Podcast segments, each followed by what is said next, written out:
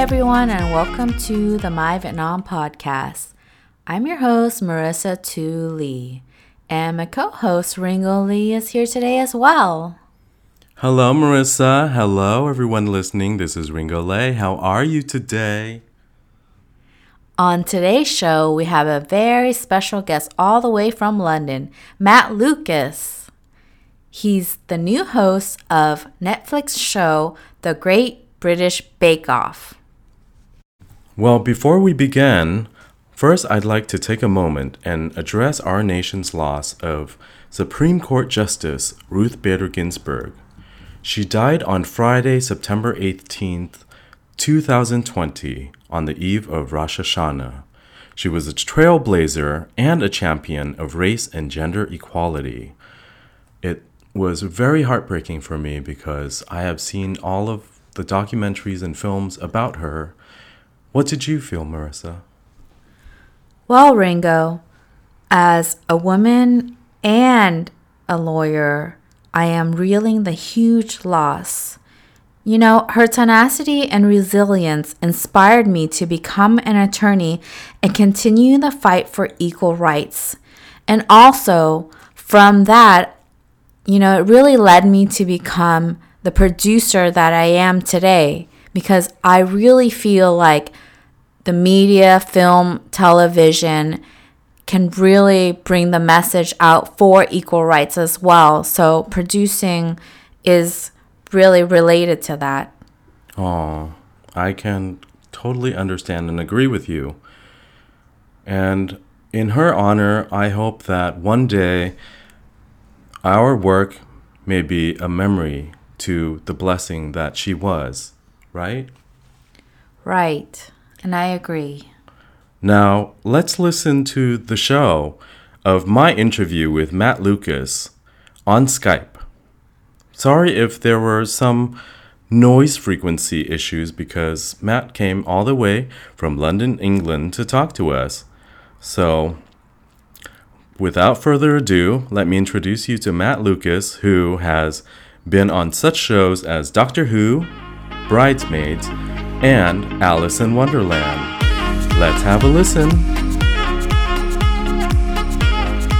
Hello, Matt. Thank you for uh, agreeing to do the podcast with me. Welcome to the My Vietnam podcast. Um, I would be your podcast every day if it was up to me. Oh, that's so sweet.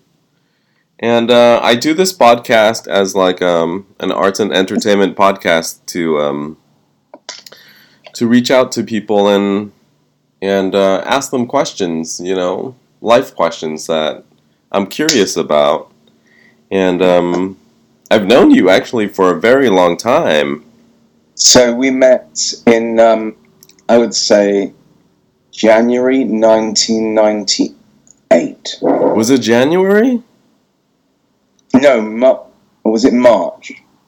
Maybe. Was it around your birthday? It was around my birthday. So anyway, we met at the beginning of 1998, which is 22 years ago. Yeah. Which is almost half our lives. We met in um, San Francisco. We were in a bar. I was in a bar with a guy called Dan, who I had a major crush on, who, but it wasn't reciprocated. Oh. Uh, he'd worked as a technician on, on a show I did, but we'd become we'd become good friends. Yeah. And uh, we decided to go away together anyway, even just as friends, which was fine. And we had a really nice time. And neither of us had ever been to the states before. Yeah. And um, uh, and we went to San Francisco for a week, and um, uh, we stayed in a hotel called the Commodore International. Mm-hmm. And we went to a bar on I don't know, maybe the first, maybe the second day, third day, probably the second day. Uh, and we got talking to you, mm-hmm. and we got to a guy I think called Omar, mm-hmm. who was Oklahoma. Omar really? Oklahoma. and, um, yeah, and then you were the most kind, hospitable host we could ever have hoped to have. You, you, you took us around the city. You drove us around. You showed us around. We didn't know you. You didn't yeah. know us, but you, you were really kind and gracious. And we swapped addresses. And this is, this is uh, before social networking, Yeah. social media. Email had just started, So- right? or it Yeah, didn't even really. It was new. It was Start really new. It was ninety eight. So not everyone I knew in nineteen ninety eight had an email address yet. You know, that was kind of not everyone had the internet. It was fifty six k modems. In fact, I did not yet have the internet. Wow. So I so I didn't give you an email address because I didn't have one yet. Um, and uh, but we swapped postal addresses, and we got back, and I did that kind of stupid thing of leaving it. I don't know, maybe three or four months before I wrote to you. Three months, maybe. Yeah. Um, and uh, no reply, and you had moved. Yeah. I was evicted. You were evicted. I didn't know that. yes. Yes, I was evicted. Um, yeah, San Francisco was burgeoning at the time with um, all those tech companies coming in, you know, and I thought it was Yeah. like that artsy fartsy scene, you know, from the 60s and 70s. And Way I, more corporate. San Francisco. yeah. And then, um, yeah, I was just pushed out, and I was going to San Francisco State, working at a different light bookstore. And I, I think I finished a shift, and I was going to go to the gym that day that I met you, and I was eating like all vegetables, and I was really sick of it.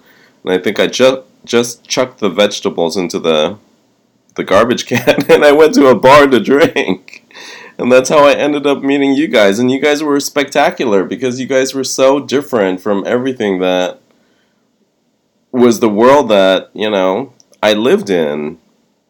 And I thought it was so spectacular because you didn't have like all of those hang-ups that those people in the city did, even though, you know, it was advertised as like free and liberating and stuff like that. But then when you actually live there, you don't find that, you know? And you guys were the actually the liberal, um, the liberated ones, and I just felt like so attached to you guys, and that's that's how our friendship started. Yeah, we went out that night. We went to a Vietnamese restaurant. You took us to a cafe. Yeah, I'd never eaten Vietnamese food before, and you told us of how you had, you and your family had come to America yeah, um, from Vietnam. You told us uh, about the boat. You told us things that had happened on the boat, and um, and how your family had worked their way up. Uh, And how, in some ways, you were very proud of them, and you obviously loved them and respected them.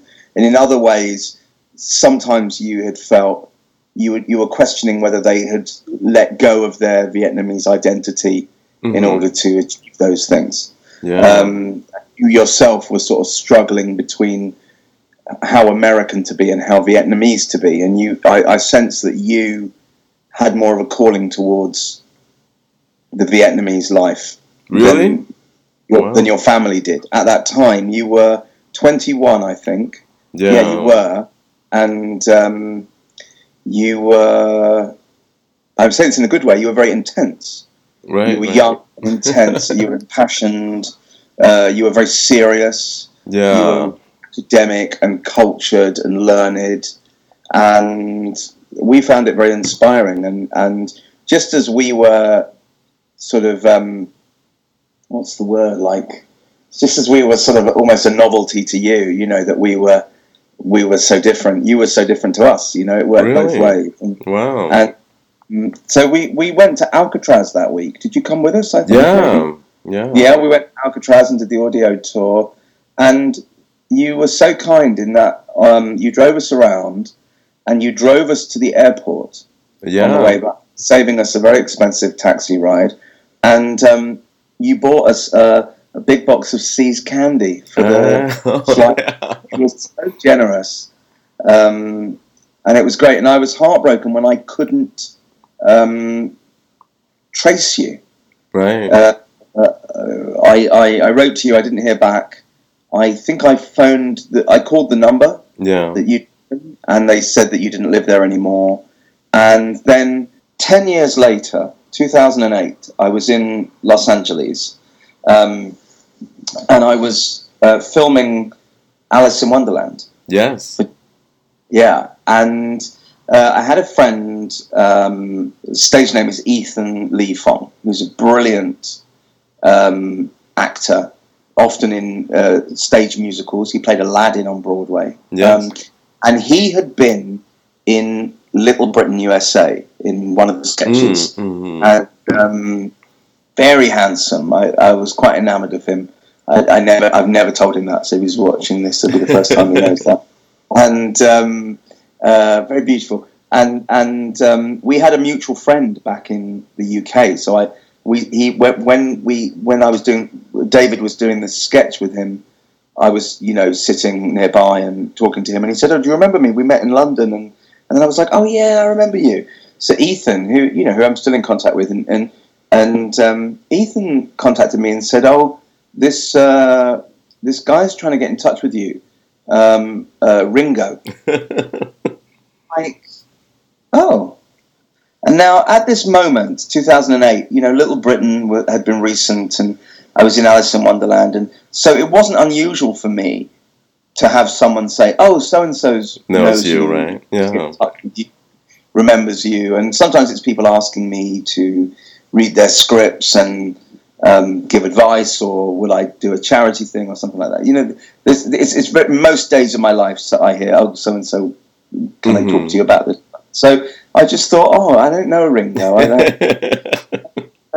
and, and he was saying he's a film director.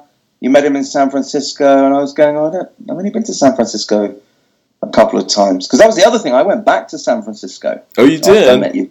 Oh, yeah, wow. and of course, and I and I and again, I was like looking for you but couldn't find you, Ringo Lee. And I was just like, I don't know a a, a Ringo Lee, and he's a, he's a movie director. He met you years ago, and Ringo Lee, Ringo, and then oh my god, it came, the two came well. together. because I don't know if you would remember me and remember that I was remember that I was the same guy that was, or yeah. Anyway, and so we made contact, and then we met up at the Grove. yeah.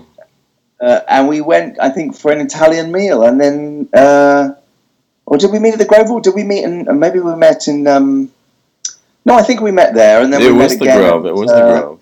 in Los Feliz, Yeah. and we called up Dan. I think we left messages for Dan, Yeah. um, and then since then, obviously, we've been in each other's lives, and uh, and it's it's funny. That's uh, just such good fortune. Yeah. So, we how has your year been? Um, my year has been really, really not in any way, shape, or form what I thought it was going to be. Obviously, my year has been, uh, well, obviously the pandemic has shaped the world's year. Yes. Um, for me, uh, at the beginning of the year, I didn't really know what I was going to be doing. yeah. I didn't know. I didn't know what 2020 had in store. I, I, I, I was, I was, I was had something that I wanted to write for television, um, and something else that I was trying to sell to television, and actually, both of those things are on hold. Uh, I went to Chicago at the beginning of the um, pandemic, just before the pandemic really took hold to uh, be in a, a pilot for Fox. Yeah. Really great script, and I was very excited. And I went to Chicago, and I was there less than 48 hours, and then they they um they sent me back, um, closed production, and then I came back to my house. Mhm. Um, and I, I was living in Los Angeles, but I sold up there late last year, so I came back to Yeah. my little house in London, and I was watching television, and I saw a lot of people were not taking the pandemic seriously. They were not distancing. Um, they were being very reckless. I was watching it on the news here, and I'd taken possession, uh, delivery that day of a, a little electric piano because yeah. I'm going to be locked down. I want, uh, uh, I would love to have a piano here to play, and I'm not a trained pianist or anything like that. But I, um, I sat down at the piano and I um, played uh, an old song that I'd written, actually, uh, around the time I met you. right. Right. Comedy TV show, a minute-long song called "Thank You Baked Potato," and I updated the lyrics uh, this, of this comic song to um, to to uh, to reflect the situation with um, with the uh, pandemic, and I just sang it and put it on you uh, on Twitter, and it went viral. Millions and millions and millions of people saw it, and um, and someone said, one of my friends said, "Oh, you should you should record you should record it and put it out as a single for a charity."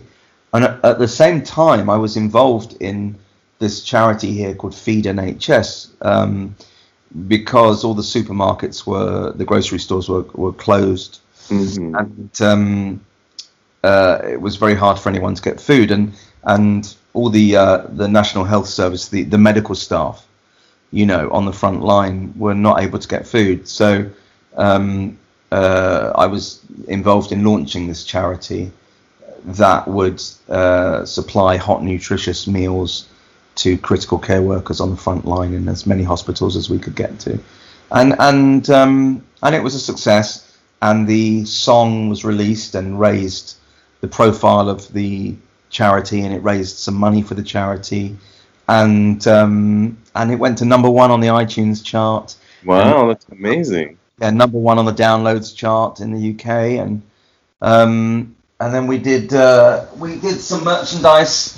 Uh, this is the baked potato in the song, um, and there you go for Feed NHS on the back, and a book came out, and now there's going to be another book and another song, and um, it kind of snowballed. So all that happened. Um, uh, so yeah, that was a big thing, and then um, and then I actually have been incredibly lucky in that I have a new job, um, which uh, is a bit different for me because it's as a TV host, and I haven't done a lot of yeah. acting. Uh, usually, I'm acting in scripted stuff, but um, I got a job, and it's one of the few TV shows that was able to film. So Yeah.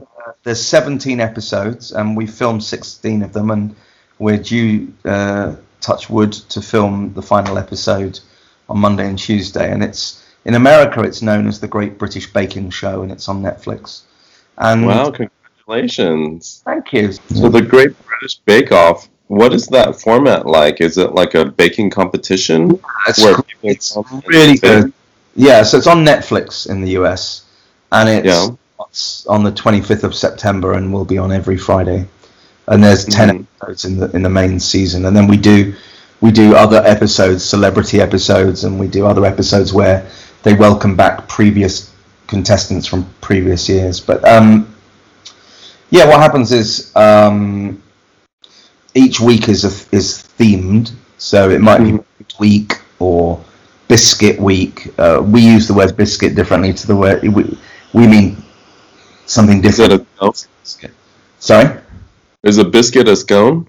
It, no, a biscuit is like um, a bit like a cook, like a hard cookie, a cookie. Okay. like a hard cookie that has a snap, like an Oreo. Like an Oreo would be a biscuit. Okay.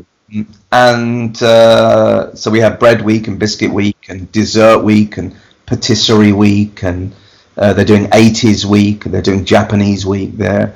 They uh, and each week has three challenges. So start off with a signature challenge, and that's something that uh, you, the bakers may have two hours or two and a half hours to do, and it, uh, it might be like everyone has to make a Battenberg cake, but each baker will be expected to, to bring their own recipe and do it their own way and use their own ingredients and their own flavors.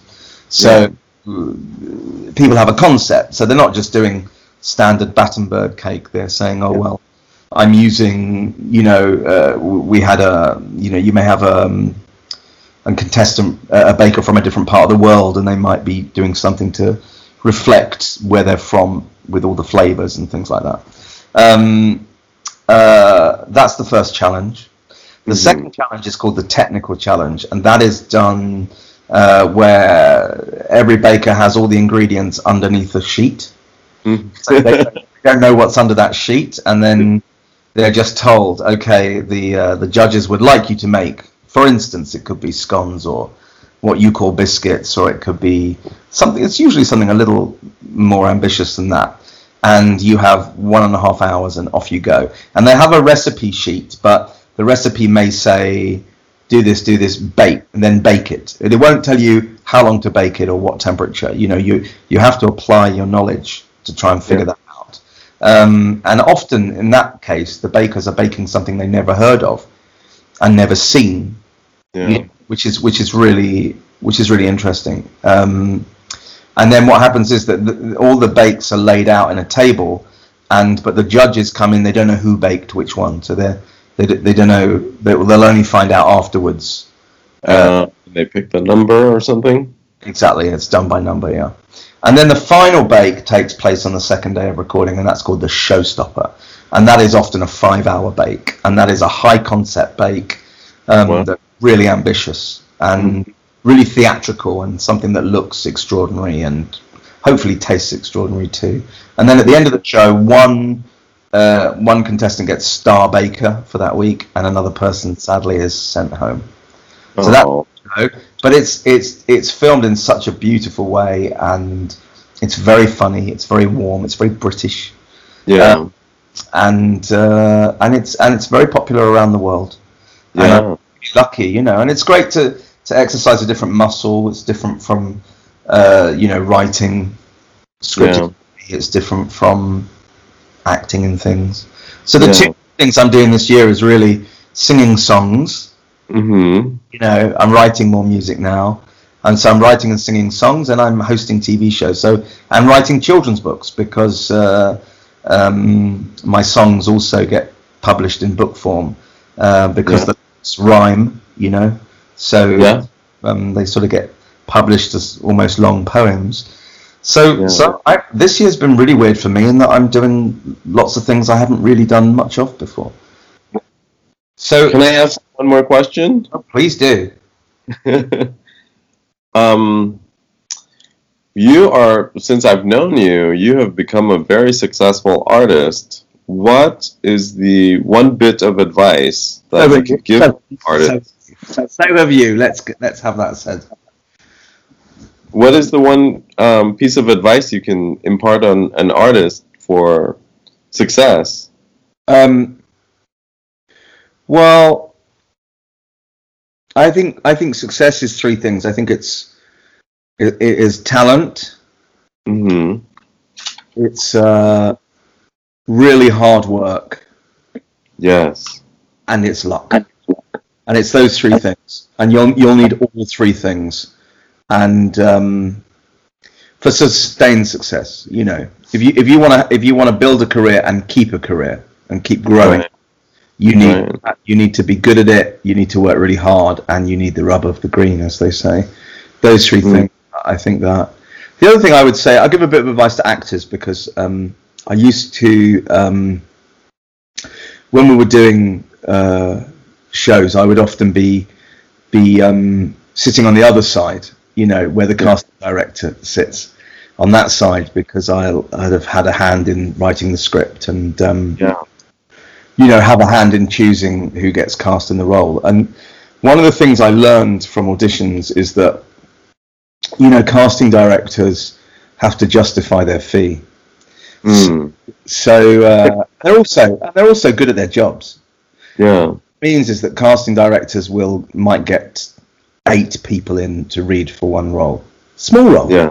six Yeah. lines, six lines, but they'll they'll they'll get eight casting uh, eight people to audition, and you can go along, and you can audition and feel you did everything right, and then you don't get the job. And if you're sitting at home thinking, well, what did I do wrong? Chances are you did absolutely nothing wrong. I mean, I've had um, situations where eight people have come in and read for the same role, and six hmm. have been terrific. But the reason you didn't get the role is because there is only one role, and Yeah. there was six people, all of whom were excellent and perfect, and all brought something really interesting. But unfortunately, there is only one role, so that's it. So just because you didn't get the role doesn't mean you didn't do a good job. You may have done a magnificent job, and you'll know in your heart if you did a good job. You'll know. You'll know. Yeah. So just because you didn't get the role doesn't mean you did a bad audition at all. And similarly, sometimes when we're doing Little Britain, uh, in particular, and other shows, we would write quite a specific role. for Mm. uh, it had to be an actor of a certain age, uh, a certain uh, shape, a certain ethnicity, a certain whatever, you know, and it might be something quite specific. And in those cases, sometimes there would only be two people who fit the spec Yeah. of the role um, available. hmm you know, and uh, they both came into audition sometimes, and maybe both of them were dreadful and just couldn't do it. But you still got to cast someone because you got you got to do that scene. So Yeah. Sometimes we cast someone, and in our hearts we would know that they they weren't really right for the job, that they didn't really necessarily have what it took to play that part. But Yeah. you've still got, you've still got to cast someone, so then you're thinking, okay, well maybe we'll shoot it so that uh, maybe we'll give a few of their lines to someone else, so it's not so much for that person to do because in the audition you did it eight times and they, they couldn't uh, get the line out, but you still need to cast the role, so you cast them. So the reason I mention that is because whereas earlier I was saying just because you got the role, sorry, whereas earlier I was saying just because you didn't get the role doesn't mean you weren't brilliant. I can also that just because you got the role doesn't mean that you are any good. Yeah. I mean, Yeah. sometimes you have to cast a role, and there's only two people who are available. They both aren't right, but you've got to cast one of them. So if you do get a role in something, don't assume that you got it for the reasons you think you got it. You oh, literally, All right. you literally might have got it because you were the only person available on that day. don't get, don't, don't get ideas above your station, you know, and stay humble. And other advice to actors is like know your lines in advance. Just learn them in advance, and you know, and just try and be on time. I had to learn that, you know. I had to learn that. I was, you know, at the beginning wasn't always on time. I wasn't disciplined or any of those things, and you, you learn it, you know. Because actually, Yeah. ultimately, those are the things that will help you get booked again. Thank you so much, Matt. Thank you for talking and giving me advice and this friendship, this friendship that we've had for more than half my life. Oh, It's weird? amazing. May it, long may it continue. Um, and when we're not podcasting, we'll um, speak again. Yes. Come back to California. We miss you. And I want to go to England. I finished that play and hopefully it gets to England. Well, listen, let's make all of these things happen. And uh, you and me, when we're not on camera, we'll speak in a few days as well. yes. Thank All right. you so much. Okay. Lots of love. Bye bye. Thanks everybody for listening, and that's our show. Thank you, Matt Lucas, for coming on and talking to Ringo today. Thank you, Matt. I really appreciate you coming on to the show. And we miss you in California, and we hope you come back soon. Join us next time as we bring you a brand new episode of the My Vietnam podcast. And as we always say, Bye bye from Hollywood.